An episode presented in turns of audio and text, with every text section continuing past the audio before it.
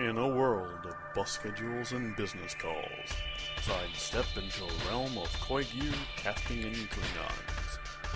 Okay, people, get your geek on.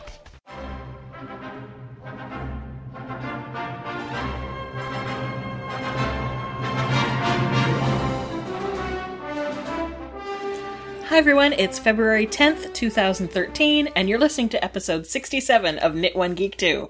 I'm Karen, I'm Maggie, and we are still on the planet of Hoth. because apparently our comments were taken seriously by the universe. Yeah. we are in the igloo that Nemo built. yes. We didn't need to build one, he built it for us. We are. Oh my god, I am literally sore. I'm not kidding. this is not for effect. I am still sore from walking through snow Oh. and from shoveling yesterday. Yes, our episode today is brought to you by the letter N. N for Nemo. It is also brought to you by the number 24. The number of centimeters of snow we got. Which is actually not as bad as many other places that got more like 24 to 30 inches yeah. of snow. It is also brought to you by the words, Oh my god. It's also brought to you by the number 12 for 12 noon, which is when they decided to close my workplace. Yeah, I'm I'm sorry going to close that. that. I'm probably not going to put that in. I just basically emailed in and said, "Peoples, if the schools and the including the universities and colleges of the area are closed, Yeah. that's a pretty good barometer. I'm staying here, yeah, they did eventually close the library. but not until later." Not until I'd actually already gone to work. So, for anybody that is poking their head out of the snow, looking around to see if it's safe now, um, you know, we're kind of wi- there with you, and we're thinking of everybody. Stay warm, and you know, And if anybody wants to uh, gang up on Wiarton Willie or Punxsutawney Phil, who No said kidding. that there was only get, there was going to be an earlier spring this year, I'm with you. I'll bring the torches. anyways. But of course, with the snow day, that meant ti actually some actual time for knitting. well, you think so? Did you? For me, it did. For you, it did. Yes. I don't have a small child running around. That's true. And um, said small child has a father who decided on Friday that, hey, since it's snowing and since we're all home, why don't we do this family thing called going to the park and tobogganing? in a snowstorm, Yes. So, trying to walk on uncleared sidewalks. yeah. And then, of course, Okay. once, when, once we got there, of course, the uh, the snow was just too powdery. You, you, even going down several times to make a channel, it just didn't work. And I looked at him, I'm going, you know what? This isn't happening. He's going, yeah. Whose idea was this? And, I'm like, and then, of course, there was the trek back because even if you're walking back in your own footsteps, it ain't easy. Yeah, I was trying to walk through car tracks to get to my house. Yeah. when I was coming home from places and going two places, and that is why I am sore. Oh. Because when you foot you put your foot down, your foot goes down and it sort of slides to one side, and then you put your other foot down and it slides a little bit to the other side. You know what they're forecasting tonight? Yeah, we're supposed to get rain tomorrow. Rain. Oh my god. And then snow after it. Yeah. That's not good. It's not good for anybody. Fuck my life. Brought to you by the letters WTF. But, I yes. did have something cool happen. Yes, you have an announcement to make. Yesterday, I did my Taekwondo belt testing, and I am now a blue belt. Yay! She actually has. Here, I should actually take a picture. Sure. and show this to everybody because she has actually brought over the boards that she broke with Yep. her foot and her elbow. Yep, for um for my school for blue belt testing, you have to break a board no matter what your testing is to advance. Mm-hmm. And for my belt testing, I had to break with my elbow. Mm-hmm. And the other one is a skipping side kick, so it's just sort of like a step and a side kick. And I have four medium boards, and I brought them so that Karen can see them. It was a little show and tell day today. And it shows where the cracks are, and so for each one, two boards were stacked next to each other. So like two boards thick. Yep. That you had to. So two boards were held together for each That you had to breaking. break. Yep. Awesome. High five. Yes. Don't hurt me. And it fe- and it felt good. It was awesome, and I broke them each on the first try. Yay! Awesome.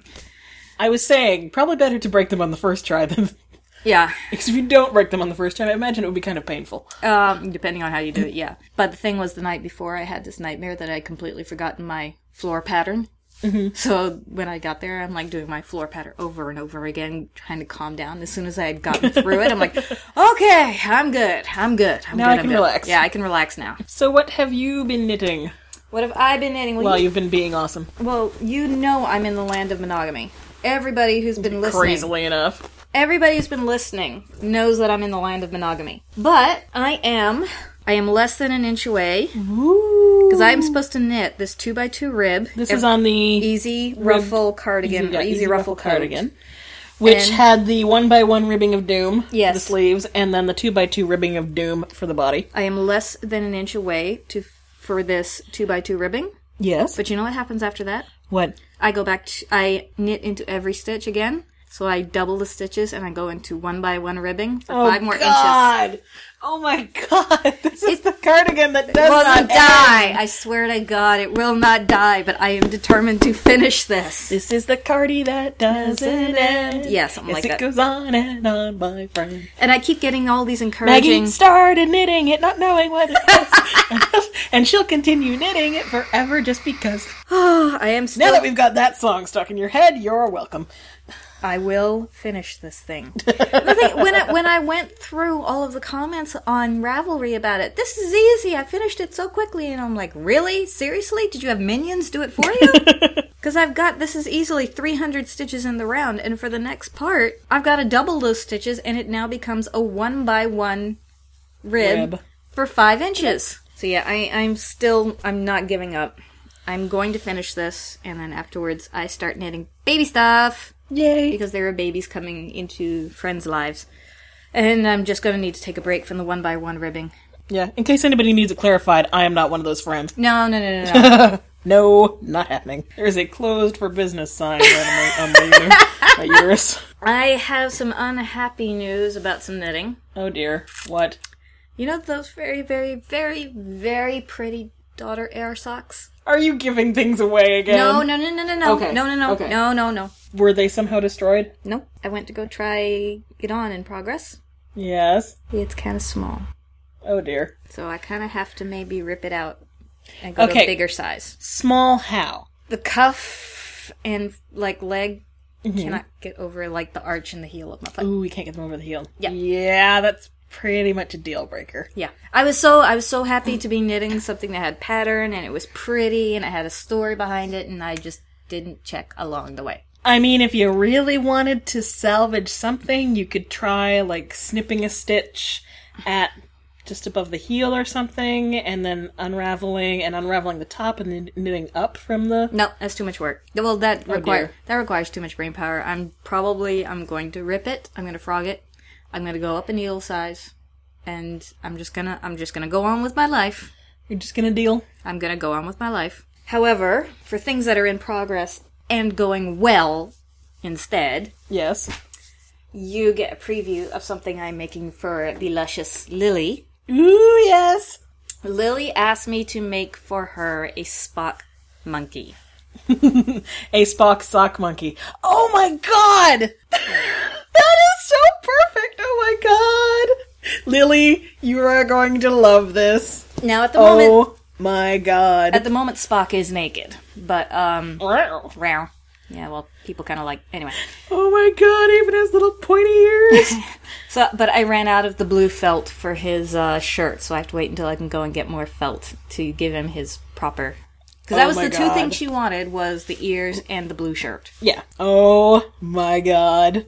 This is perfect. I will be. T- I'm gonna have to get pictures of this, but I won't post them until Okay. you give them to Lily, because otherwise it'll spoil the surprise. But OMG, this is adorable. Oh my god. oh my god, that is so awesome. I love it so much. There, I was looking at all of these Google images of Spock and all the various different incarnations of Spock, and I'm going, okay, what makes him him? Ugh, those eyebrows are killing me. Because at the beginning, when before you get the hair and the everything else associated with it, he just looks mm-hmm. like an angry monkey. Oh my god, it is so perfect. I Anyways. can't even. I can't even. That is. Oh my god.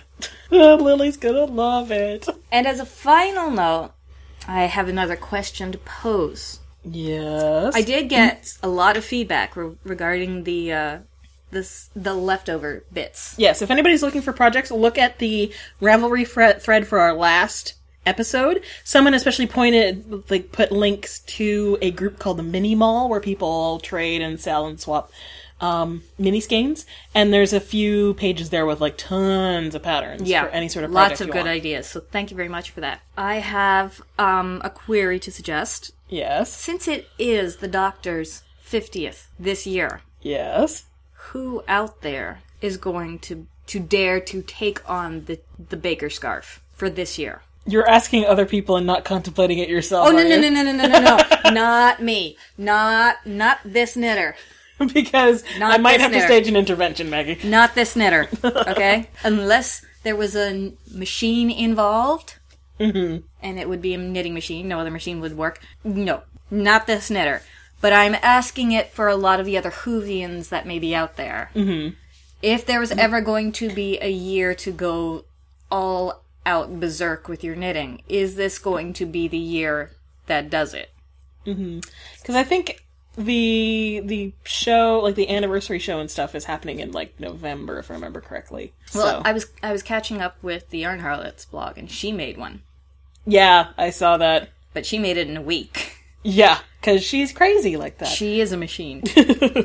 but yeah, um, so I was putting it out there, wondering if anybody else is going to take their geekery knitting to the next level. And you might possibly want to contemplate medication and a fallback, like Karen says, intervention plan. You know, leave a message on the fridge saying, "If I have, if you have not seen me in three days, Look under the enormous scarf in the corner. please make sure I am still breathing. You might need to step in and remove me from the yarn and take me to the hospital if I start asphyxiating. Something like that.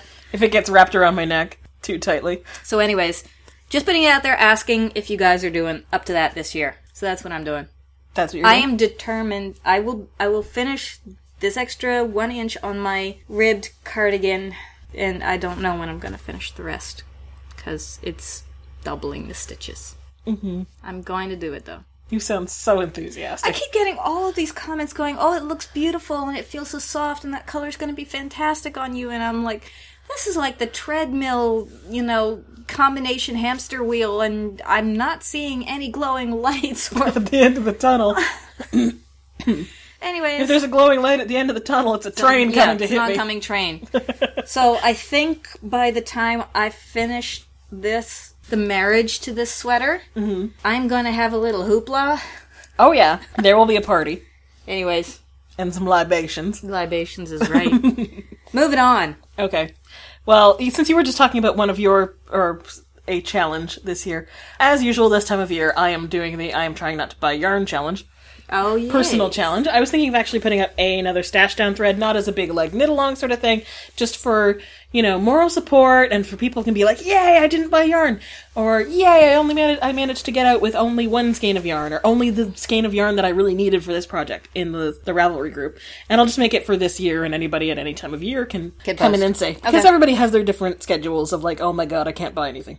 For me, it's the beginning of the year when the Christmas and winter term online course bills mm. come in, and the I have no monies, and also the Knitter's Frolic is coming up, so I really shouldn't buy any yarn.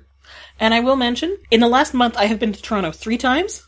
She has, yes. I have only visited a yarn store once, one yarn store, and I did not buy yarn. Way to go, everybody. I'm Round sorry. of applause for Karen. Thank you. Thank you. I'm awesome. Of course, it helped that I was doing other stuff in Toronto, like like the reason we didn't record last week was because I was at the Ontario Library Association conference, the annual conference for one day, which is really fun and really interesting and really educational and also exhausting. So I had actually thought I had actually thought in in geeky news, I had actually thought been hoping to go to a comic book store after the conference because they were open till like eight o'clock or something, and I was thinking of taking a later train, but by the time the conference was over, I was like a zombie, and my only thought was trains. So I'm like, I want to go Fun. home. I will visit the comic book store some other time. But because of, and last week was so busy anyway. Though I will mention in knitting news, last week I did a knit and e-reader cozy Okay. program at the library, and it went really well. Good. So actually, I do have a finished project from last week, or mostly finished project from last week. It was the prototype e-reader cozy, which I don't have with me right now.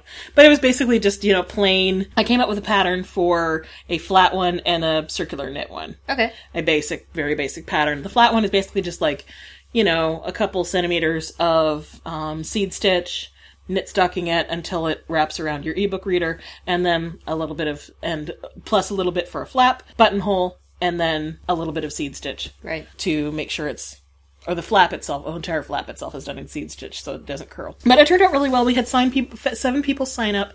One person said when they signed up they wouldn't be able to come to the first session.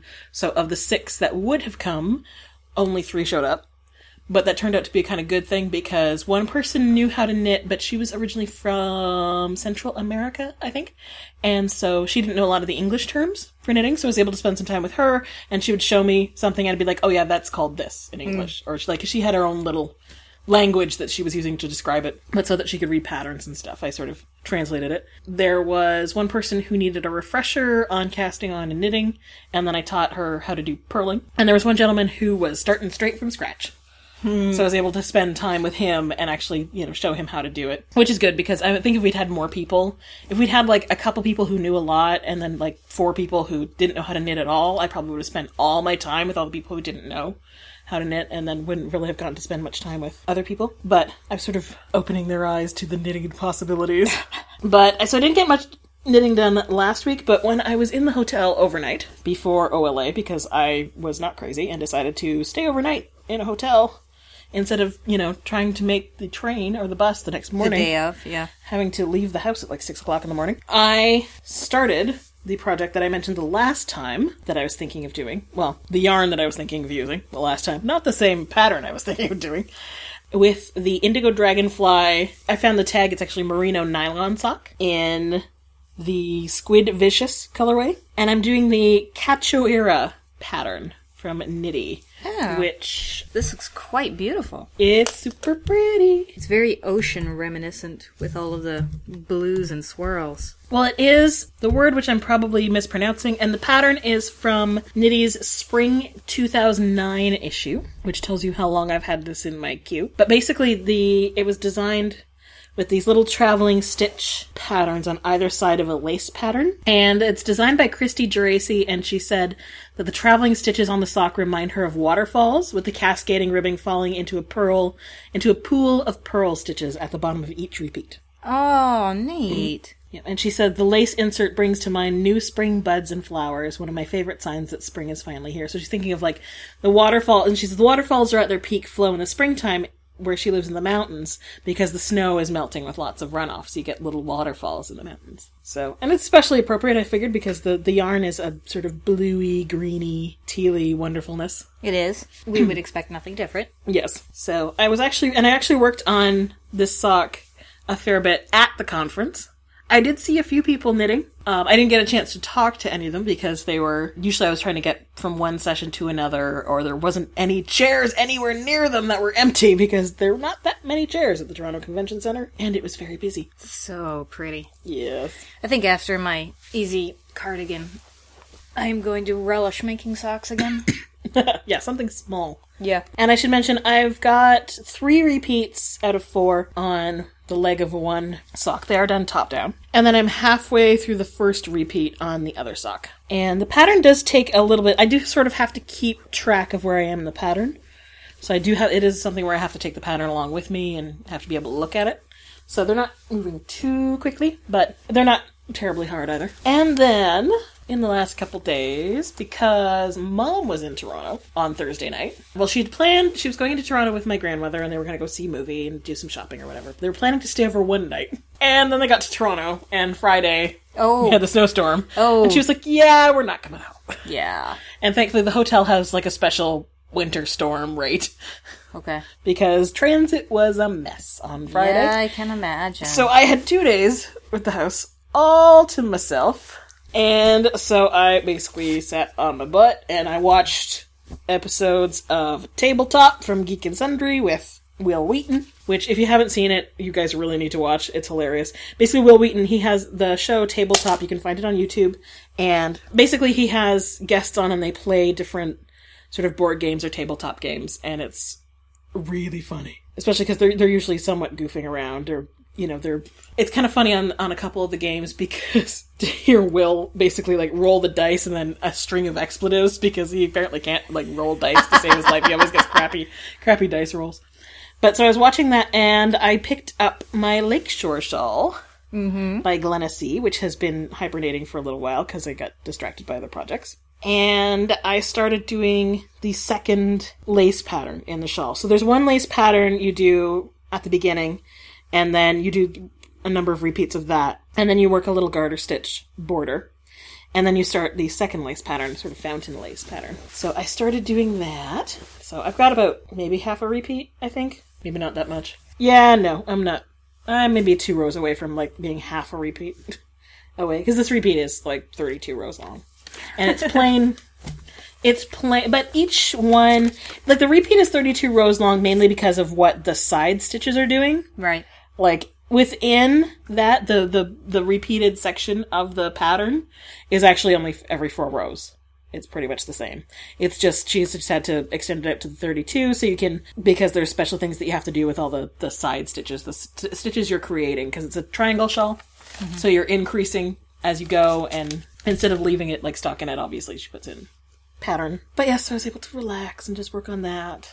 And it's nice and soft because it's in Knitpicks shimmer yarn, which is their hand dyed lace yarn. It's 70% baby alpaca, 30% silk, and it's in the shallows colorway. So it's turquoise and light green and light blue and very sort of Bahamian water Yes, colors, is. basically. Maggie's sort of looking at me like, "Mm, mm." and the yarn, oh, the yarn is so soft. It feels like kitten bellies. This is going to be wonderful to wrap around myself when I'm finished it. Oh, that reminds me. I forgot. I finished my dad's neck warming, you know, the crescent. Ooh, yay!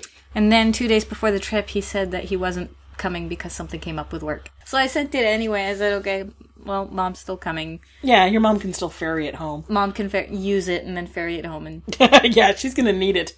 yeah, she 'Cause- um she sent us pictures. If you're just joining us, uh, haven't heard my spiel about my lineage or where I'm from, my parents still live in the Bahamas.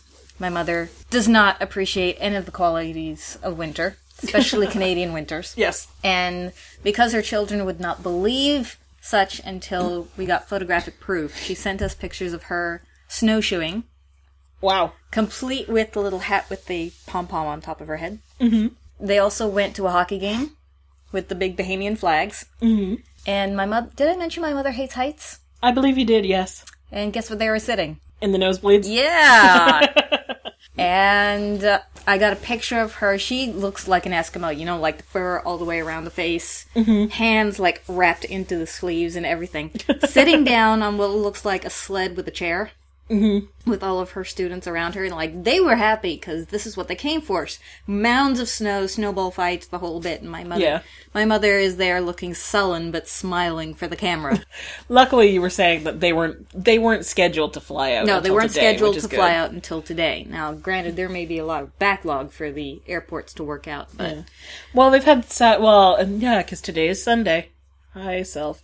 Um, yeah, so they might still be working out some backlog of passengers, but she will be so happy to go back to her island. OMG. where it is nice and warm, Yeah. and there's not a s- flake of snow to be seen. Nope, nope, nope. And I think that's about it for the knitting. I'm trying to remember if there's anything else for me. It's just been of the last two weeks. Like, there's the one whole week where it's just like, oh my god, so tired. The entire week, like, I wasn't really doing anything Yeah. knitting wise, and like most of my memory of that week has just not sunk in because I was working a lot and sleeping as much as I possibly could.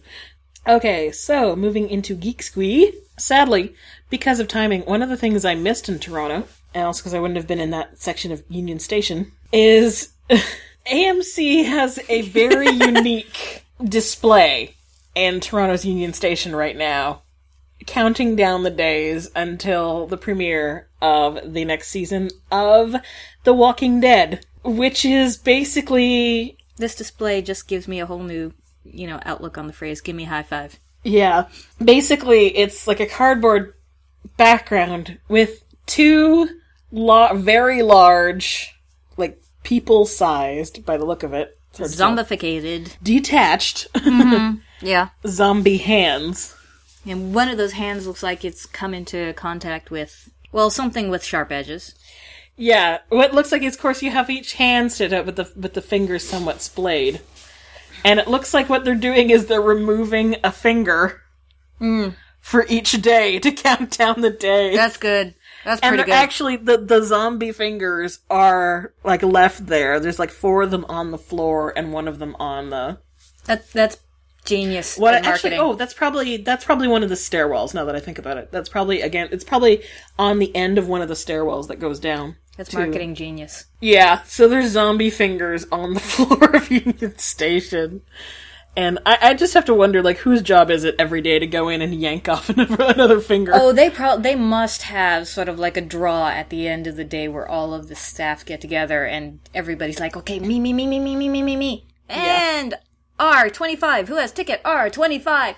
Me! Yay! Somebody picks up like you know giant saw or something.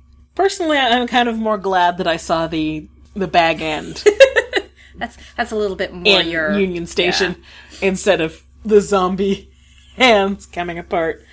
It's wow. Oh, I would so be going to my dojang and saying, okay, somebody's got to teach me how to use a sword like real quick. Yeah. If you want to see pictures of it, you can go to the marysue.com and then it's slash walking dead fingers with dashes in between the words. It's interesting. It's certainly unique and it's it's funny in a really disgusting wrong kind of way. Yeah, it is Basically. But that's that's the market that they're appealing to. Yeah.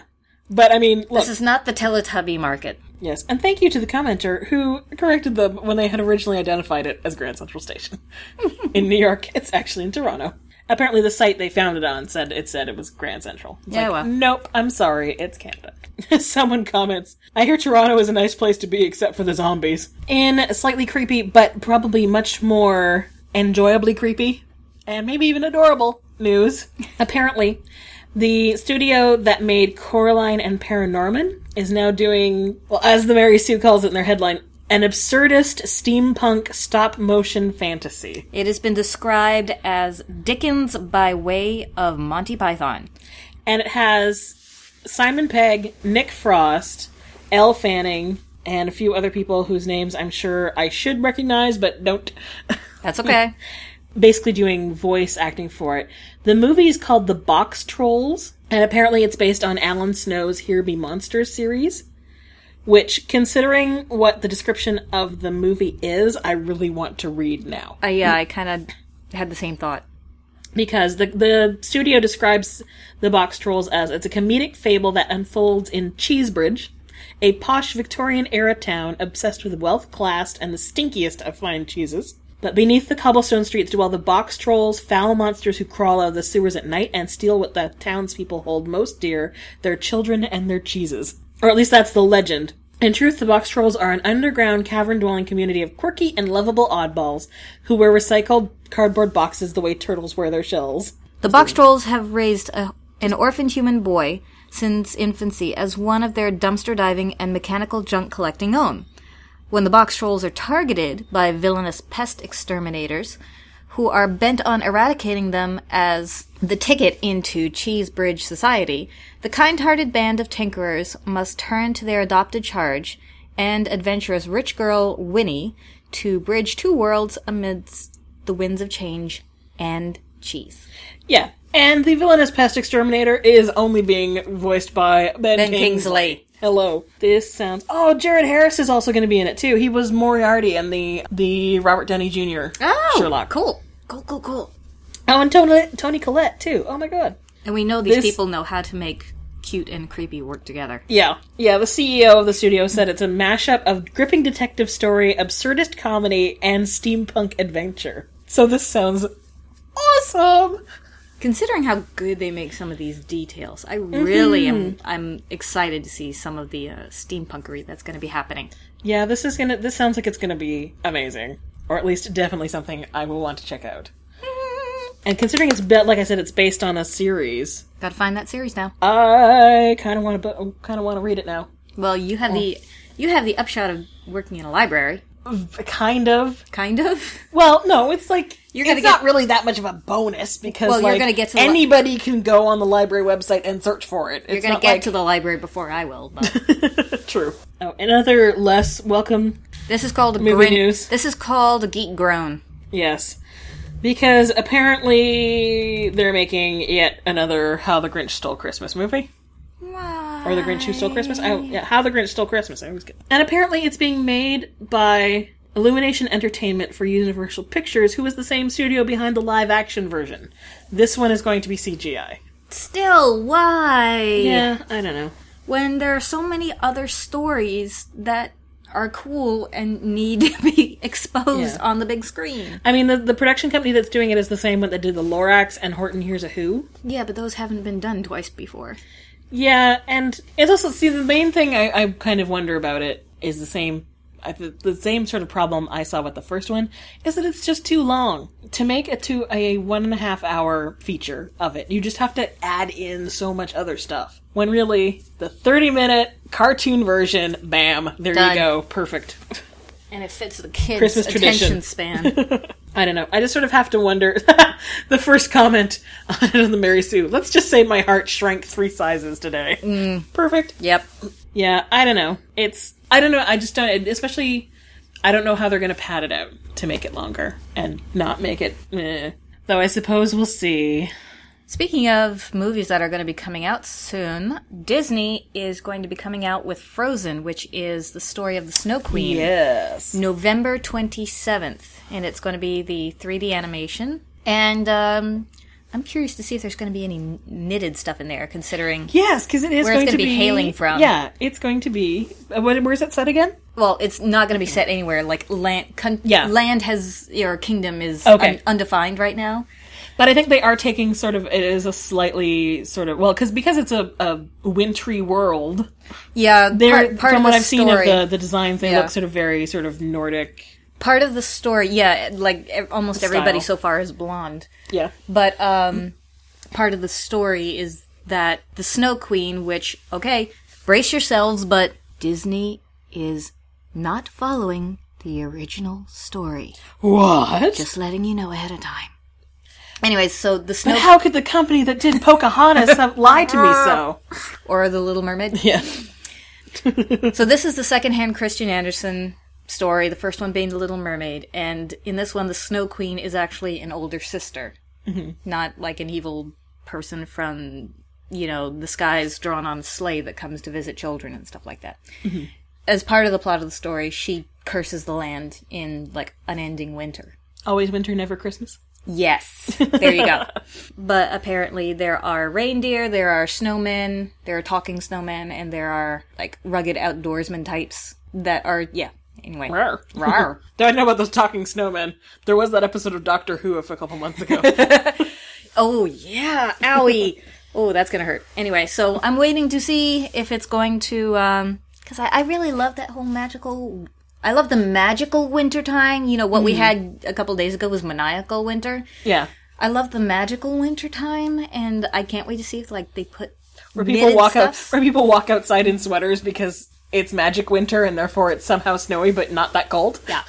Instead of strapping themselves into like down filled whatevers and like wrapping themselves in, in scarves and hats. and become the Michelin Man. yes, basically. So yeah. I can't put my arms down. So let's wait and see if uh, some knitting shows up in this. That would be cool. that could be interesting, yes. Of course, consider it's well, I was gonna say, considering it's animated, it's not like we'll be able to look at it and be like, what stitch pattern is that? Oh, are you kidding? There will But I'm be sure people will be try- will be geeks recreating. will find a way.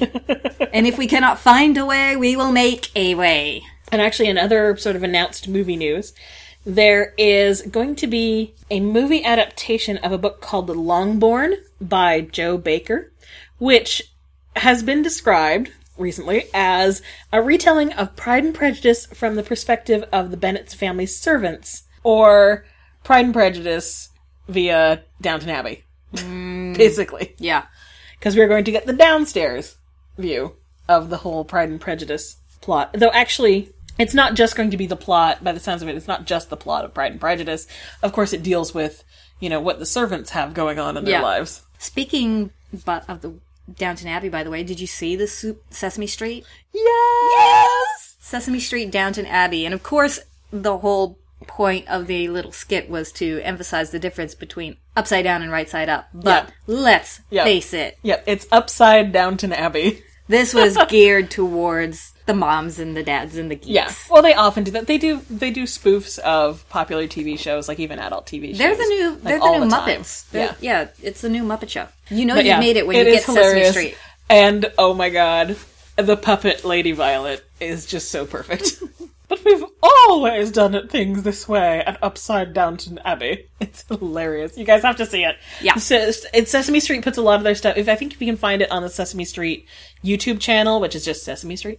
Um, or if you search for it in YouTube, it'll be on there because they release a lot of those special little videos on YouTube themselves. But yeah, it's actually just about just one more ish thing about Longbourn. It doesn't mention anything about a release date or anything like that, probably because it's at very early sort of development. But it just it does mention it's going to be also going to be addressing like class and you know some of the consequences of other things that have been going on. Like this because all of the jane austen stuff takes place during or in between the napoleonic wars but are not really as directly mentioned in the books. So this will be, deal with a lot more of that stuff. And actually ooh and actually one of the comments at the end of the article in the mary sue reminds me if anybody has not been watching the lizzie bennet diaries on YouTube, you might want to go back and catch up because they are really good. And things are getting very dramatic. Okay. Basically, it's sort of modernized Pride and Prejudice where Lizzie Bennet does a video blog. Oh, cool. And it includes, it, it's kind of amusing the way they incorporate certain characters. In, in the family, there's actually, they've cut it, they've got three daughters. There's Jane, Lizzie, and Lydia. But they incorporate the others in other ways. They have a cousin named Mary, and then in this case, Kitty Bennet is a cat. Is a cat. Is Lydia's Oh, cat. okay. Cause less trouble that way. yeah. Well, Kitty. Well, Kitty was always just following along. Yeah, Kitty Lydia was following anyway. following along, but she Lydia had, was the troublemaker. she had she knew stuff in confidence. yes, that she probably should have told somebody. But anyway. But yes, things are getting very dramatic. So you might want to check that out right now. Oh, and speaking of other girly stuff, and also, you know, coming back to the animated movie thing too. Yeah, that's true. You've got to Actually, going. If you have a budding Merida or Katniss or, you know, a bunch of other characters that are a Legolas or a Hawkeye for that matter. Yep. There is Nerf has created a new line of toys specifically for girls. Now the thing with this is the really interesting thing with this is the line is called Nerf Rebelle, R E B E L L E. But they work and when they say they're created specifically for girls, they mean they actually went to young girls and focus group them and ask them what do you want. It's not just Yeah. here's this thing we already make, let's make it pink. Yeah, spray paint it pink. So what they've done is they've taken they have taken the same or similar kind of projectiles that they they have the same power as the items in their Nerf Elite line, so not making them wimpier. But they have changed the design a little bit and the colors a little bit to appeal to a female audience. And it comes with an app you were saying. Yeah, there's actually there's an app that allows girls to play collaboratively and encourages teamwork. The first item in their line is the Heartbreaker bow, and they said the bow it comes with collectible darts that have different colors and designs. And they've also they've designed the ergon the the size and the ergonomics have been tweaked in their words so that girls as young as 6 can use it easily without making it, but also not making it, you know, totally wimpy. And as they point out with the Mary Sue too, like part of it, part of the reason they were encouraged by it is that, you know, one, it was designed, it was, they, first, they asked girls first and asked what they wanted and then designed it. And also, but also mentioning that, you know, if they want, if girls want to play with, with bows that are pink, you know, they should be able They to. yeah. If boys want to play, if think they look cool, if they want to play with bows that are pink, they should be able to do it too. Because as they say, you know, they, they even bold it. The person, the uh, the article writer sort of commentary, they actually bold this one little section. They said there's nothing wrong with the traditionally feminine, and there's nothing wrong with liking the traditionally feminine. The only problem is just that my problem more with when they add pink to things with girls is usually they're just like, let's just add pink to it. Girls like pink without considering anything else. And actually, in the Entertainment Weekly article about it from February 8th, has a photo of the bow, and it looks super cool. It does. I'm actually impressed with its design. Yeah. For one thing, it is not over, like, it's not totally pink. There is, you know, it's, there's little sections of pink with black and white in there, and it's really cool. The upper part of the bow has this sort of stylized wing Yeah, sort of design to it. tribal wing design, and it's cool. Yeah. It looks awesome.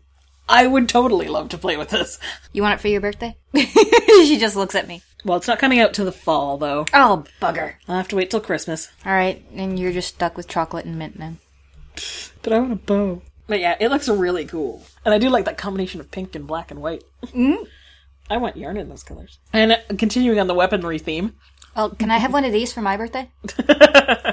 would you like the one of these for your birthday? Or would you like the man that it's usually attached to? Column A, column B. I'll get back to you after I find out whether or not my husband actually listens to these episodes.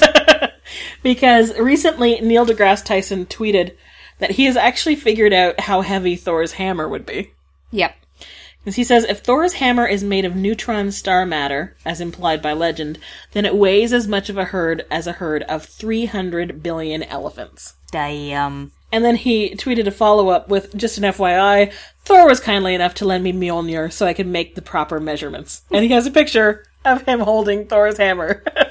Sweet. it even has the inscription on the side saying, Whoever be worthy, Whoever holds this hammer, if he be worthy, Worthy. shall have possess the power of Thor. So maybe that's not the maybe it's not the, maybe that's the important thing with deciding who's holding the hammer in this little fantasy. It doesn't have to be Thor himself. You have to be worthy.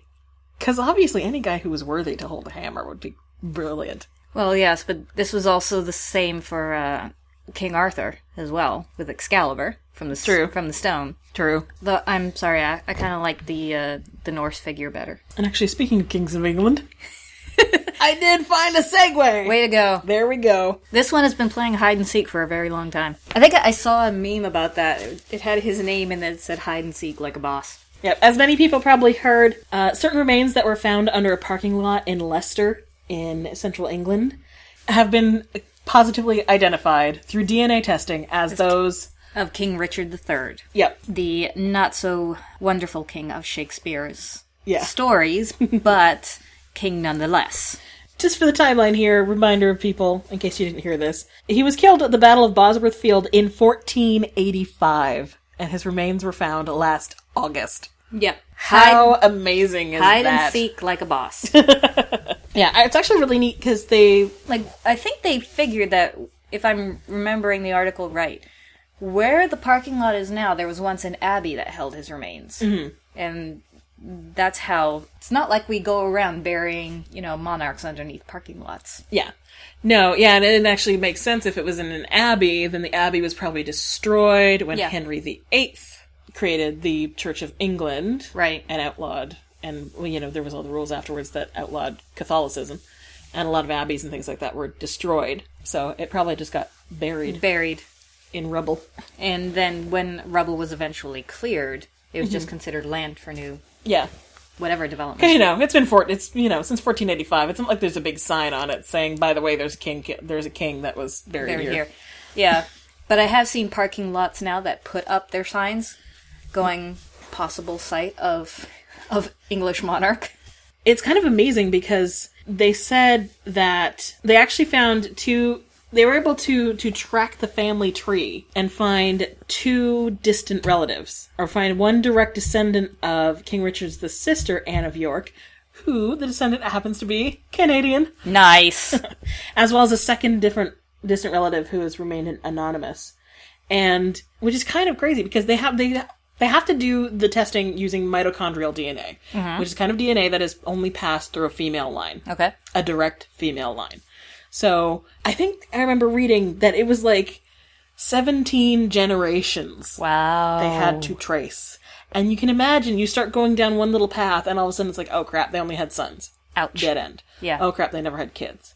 Or, you know, you have to try and find this all female line Wow. through the generations. And I mean, I'm sure for a certain distance it's like they get, they can do it because with the you know, the peerage and everything like that, they keep track of those sorts of things very well. Or have kept track of those sorts of things. Though, you know, people do end up disappearing from records. Records end up disappearing. Or records end up getting destroyed Or get entered incorrectly. yeah, get entered incorrectly, or you know, there was a lot of records that were destroyed during the Second World War in bombing. So, like, So kudos to the people who took the time yeah, that managed to do this, and managed to do this this. genealogical research. Because that kind of search would have sent me batty. And they said that there was other things that you know convinced them that it was likely Richard III because they have uh, curvature of the a curvature of the the spine or scoliosis, Right. That he was supposedly had, including and different battle wounds that they could see on the skeleton. But wow, it's amazing that they can find remains that old and be able to trace descendants to find the DNA mm-hmm. to match it and actually fi- con-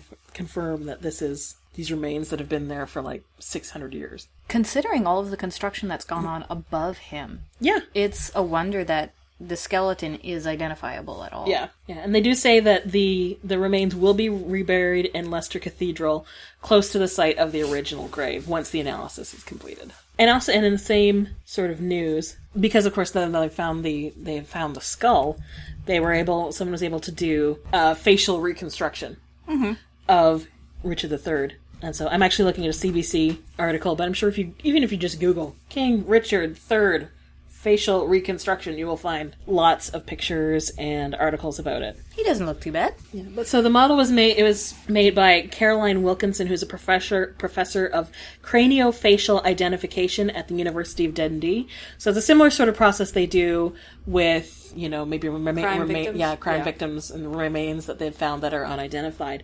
You know she determined she was able to you know determine the facial features from the skull because you can if in case you've never heard of how this is done basically they can tell like from different um, marks on the skull like where muscles attached and how deep the skin and fat layers and stuff were to recreate the face. And then she created a model using 3d printing technology. So then the model was painted and completed by janice aitken a lecturer at the university of dundee's duncan of jordanstone college of art and design who used her expertise on portrait painting to create this 3D plastic model of the king's head. And it's kind of amazing they actually have this article, of course, has a portrait that was done at the time, mm-hmm. as well as the model next to each other. And it looks pretty good. I mean, there's going to be a slight difference because because we're going to have a photo of we're looking at a photo of a 3D model compared to a 2D like a painting flat that would have been done flat Yeah. painting that's in two, trying to recreate the same pretty much the same angle of the face. And of course, portrait painters always did Did flattering things. did different things to people's faces too when they were painting them to make them look to fit more of that time's standard of beauty and appearance and some might have changed little things here and there too. And the 3D and the 3D model is amazing. It looks like almost human. But yeah, for the history and science nerds, it has been a big week with that. yeah, it has. Oh, and speaking of British things, tonight on The Simpsons, Benedict Cumberbatch will be doing guest voicing for, For two, two, parts. characters. Actually, Yeah. he's doing the voice of the Prime Minister, which if we we have already seen, there's actually a clip online on Entertainment Weekly of what he's doing. Actually, basically, it sounds like Homer and some of the other guys from from Springfield are trying to come up with solutions to fix romance problems. So they decide they have to watch British movies. So they're watching a spoof of Love Actually. Love Actually. And it includes Benedict. This is where Benedict Cumberbatch does the voice of the Prime Minister. He also does. This is where Karen's worlds collide. This is where my panties melt. Because he also. We might have mentioned, like, long ago, that Alan, that Benedict Cumberbatch does a very, Very good, good Alan, Alan Rickman, Rickman. impression. Ergo, he does a very good Snape impression. And in this clip, he does the voice of Alan Rickman as Snape, and the little character on the screen is dressed as Snape, and it does sound like Alan Rickman is doing the voice. But yes, it it is it is very Geeky. fun to watch. Yeah. So if you want to see the clip, it's actually from February 8th on the Inside TV blog on entertainmentweekly.com. So it's insidetv.ew.com slash 2013 slash 02 slash 08 slash The Simpsons Benedict Cumberbatch Snape with dashes in between. And oh my god, I might have to watch that a few more times. And it does, we were able to watch it on there, so it does look like it will play internationally too. Because that's always my worry when someone's like, oh my god, you have to see this video on this Yeah. website. It's like, yeah, is it going to work in Canada? And that's another short, funny, oh my god, seriously sort of thing. Another little video you have to check out. The South Korean Air Force has done their own little parody of Les Miserables, including parodies of the songs. And they do put in the subtitles so you can Yeah. understand what they're saying, but I'm sorry, it was it was good. Yeah. What we could see to begin funny. with, it was it was good. and the voices of the guys that are singing are really good. And actually, if you want to see it, it's on YouTube. Um, just put in the title, the first five letter, five words of the title or so is Les Miserables ROK Air Force parody. Put that much in, and you'll find it. Yep. And it's it's about 15 minutes long, and it basically Following the guys that are in the, that are enlisted in the force because in South Korea you have to spend a certain amount of time in the army. Yeah. And basically, it follows their their little looks like their little rebellion slash protest about having to shovel snow all day. including one character whose girlfriend is supposed to be Meeting him, but meeting him, but it's going to take him. It's going to be he only has an hour off duty, and he's only been given an hour of leave, and it's going to take him fifty minutes round trip to get to where she is and come back. And they have pan so there's parodies of all the of a bunch of the, the main songs. it's good. It's I'm you have to I'm. I'm looking forward to seeing the rest of it. Yeah, we didn't get a chance to watch the entire thing today. And for cravings, covets, and crushes, we have two items. One was actually sent to us by a listener who has a little ebook of designs, and I am gonna butcher the pronunciation yet again. It's by Nicolina Doksho. It's D O C K S J O with an umlaut, and it's called Vide, V I D E. Which again, I'm probably also butchering, but there you go. Or V-Day. Yeah, Vide. Uh, it might be Vide because it's it's inspired by a specific type of tree with these point with pointy leaves. And actually, what she's done is she's got there's three patterns in here. So for hat, gloves, and mittens.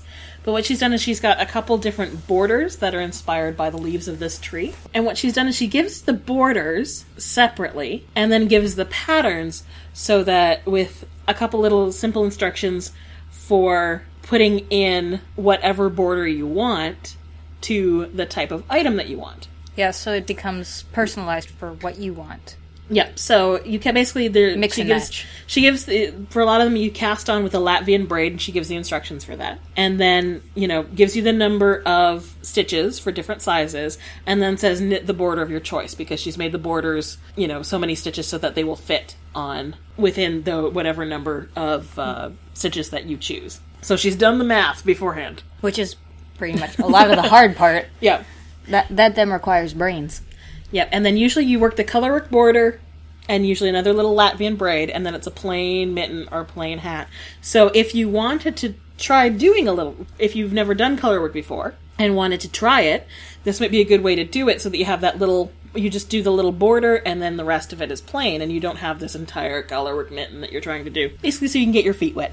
Mm-hmm. And also so you can see how the borders plug into the patterns. So if you've never actually quote unquote designed a pattern or you know sort of plugged different borders or stitches into a pattern before if you've never tried that on your own, this is a good way to try. And it's a cute little hat too. It's almost a little bit like a tam. It's not It's not a slouch. yeah, it's not as it's not as slouchy. It's not really a beret that comes out No, very far, but it's the not border does give it a lot of rigid structure. It looks Yeah. like, and At then the- it has it's much more relaxed above the border. and little mittens and she does have you know suggestions for colors and color combinations again if you're you know just getting your feet wet with color oh i'm sorry there's four patterns there is actually A fingerless mitt. fingerless mitts as well so if you don't want to try and do all the little glove fingers and socks okay i'm an idiot okay so there are five It's okay. It's okay.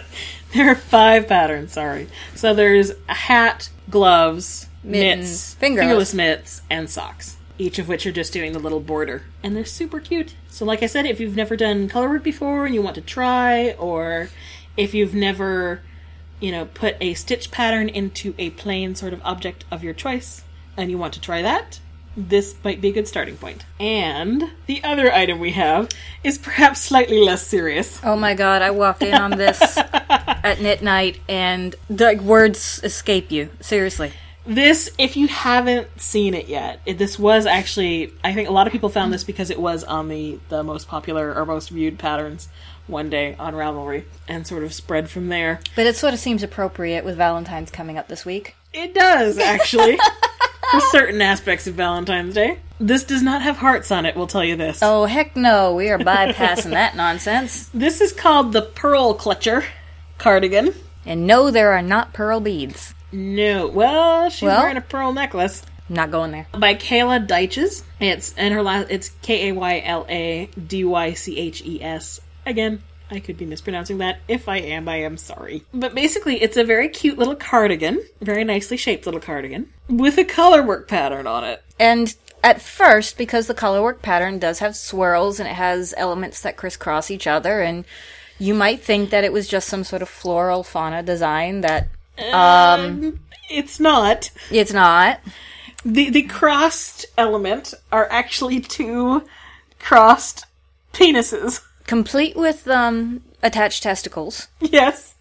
And complete with with a central vein. Yes. too. And, And the swirly bits. the swirls are Well, go ahead, take a guess.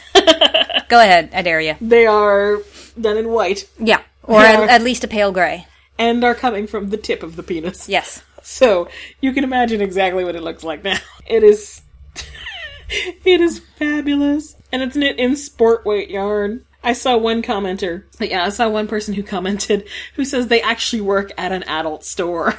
they were like, I am so making this. Yeah. There are loads of photos, which you really have to see because the photos are just hilarious. In one of them, she's drinking from a bottle of Knob Creek whiskey. And there's another taken with a cat. Go ahead. Make the joke. Make the Do joke it. right there. English speakers, feel free to fill in any non-English speakers into what the joke is there. Aw, cute little pussy cat. The description just says, why? Because I can. And that's a good enough reason. Inspired by the Agent Provocateur cardigan from a few years ago, but with a few changes. Longer length, thicker yarn, bigger dicks. And done. Oh my god. Wear it to the grocery store, the next PTA meeting, or your in-laws' house. I love This sassy cardigan makes a statement. I really don't know what the statement is, but there you go. It is whatever that statement is, it is bold, highlighted, underlined. It is fabulous. And it's only $3. It's Cool. a bargain. Cool. Yeah, she actually says the entire cardigan is charted out, so you can do a steek, like she did, or knit it flat, but then you'd have to do color work on the wrong side rows. And while you're looking at it, like really, look at her other patterns, too. Because she has some cute little... Pet- oh my god, she made a gnome hat for pets. Yeah, that calico cat doesn't look too thrilled with that hat, but But there are some... Ooh, the Rutland cardigan. Yeah, I was looking at that. looks Rutland looked pretty. nice. She does have other, more publicly wearable patterns as well. And you can find her under the Yarn Bearer as well. And her actually her website is yarnbearer.wordpress.com. And she says most of her patterns are free or at most three dollars. So again, check them out. oh boy. and on that note, This is why we have the explicit tag, people. we are going to wish everybody a happy Valentine's Day. Day. and also, it's the Lunar New Year. Yay! Yay for all of us snakes. It is the year of the snake. I think I'm a monkey. Oh, we'll find out for you. Yep. And here's to hoping that Mother Nature decides that she's done with the snowstorms for this year. Yeah, that'd be nice. No more snowstorms this year, please. So we'll leave you guys to dig yourselves out, or to fan yourselves if you're in the southern hemisphere Yeah, that's true. and you're sitting back and laughing at us. Lol. Have fun, everybody. And have a good week. Bye bye bye. Thanks for listening. To visit our show notes, listen to old episodes, or leave something in our tip jar, you can visit us at knit1geek2.emptypockets.org. That's K-N-I-T 1 G-E-E-K 2 dot M-T dash P-O-C-K-E-T-S dot O-R-G. You can also comment at our Ravelry group. Just search the Ravelry groups for Knit1Geek2. We're also on Twitter. You can find us at www.twitter.com slash knit1geek2. Have a good week, everybody. What in the fuck, man? God, you can't take me anywhere. Somehow I dribbled tea on myself. Oh, anyway,